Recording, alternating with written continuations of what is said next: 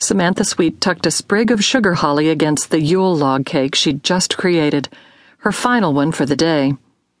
She tapped a sprinkling of powdered sugar over the chocolate rolled confection and called out to the front room.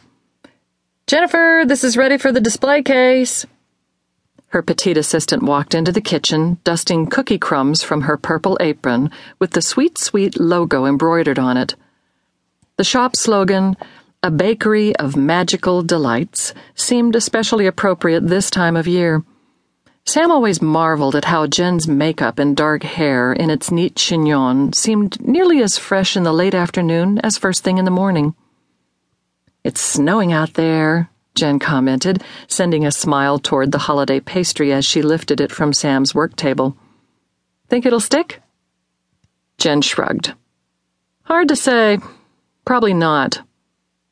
Sam washed her hands at the sink and followed Jen out to the sales area, pleased to see that the usual late afternoon customers had not let her down, despite the looming weather front.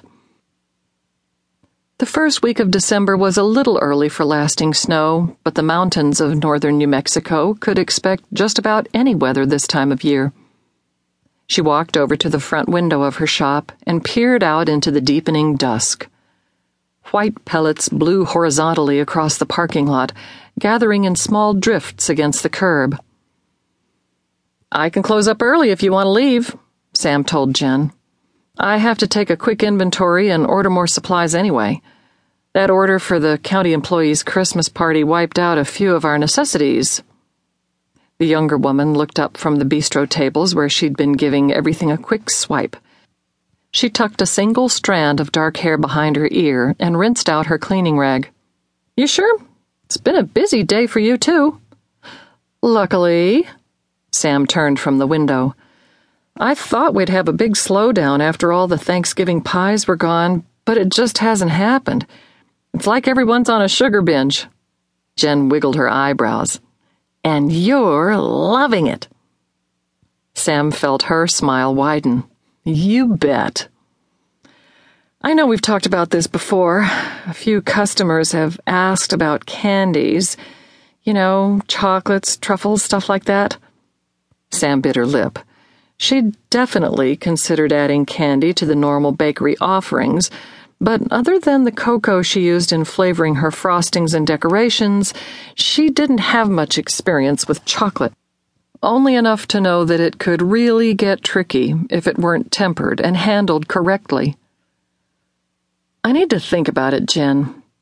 I can't afford to risk the reputation of the shop by putting out anything that isn't top quality, and I sure don't have the time this season to take classes and learn how to do it. Maybe later. Sure, just passing along customer requests. I know, thanks. Sam smiled as she glanced out the window again. Go on now. And be careful, the visibility sucks.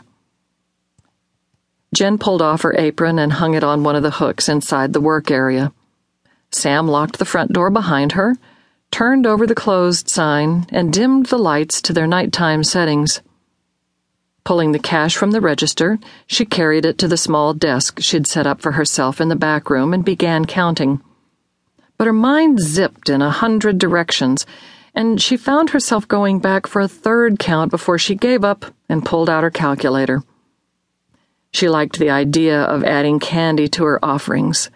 Plus, they'd had several requests for Jewish holiday treats as well. Hanukkah would begin only four days before Christmas this year, so she really needed to address both holidays at once. Taos didn't have many Jews, so Sam was only now learning about those traditional foods, let alone how to make them. Luckily, she thought her friend Zoe might have some of the recipes, and Sam planned on begging for help from that quarter. And she'd already gotten orders for two Christmas themed weddings and another on New Year's Eve. Cakes, table favors, and even some rather randy bachelorette treats. Then there was her other job.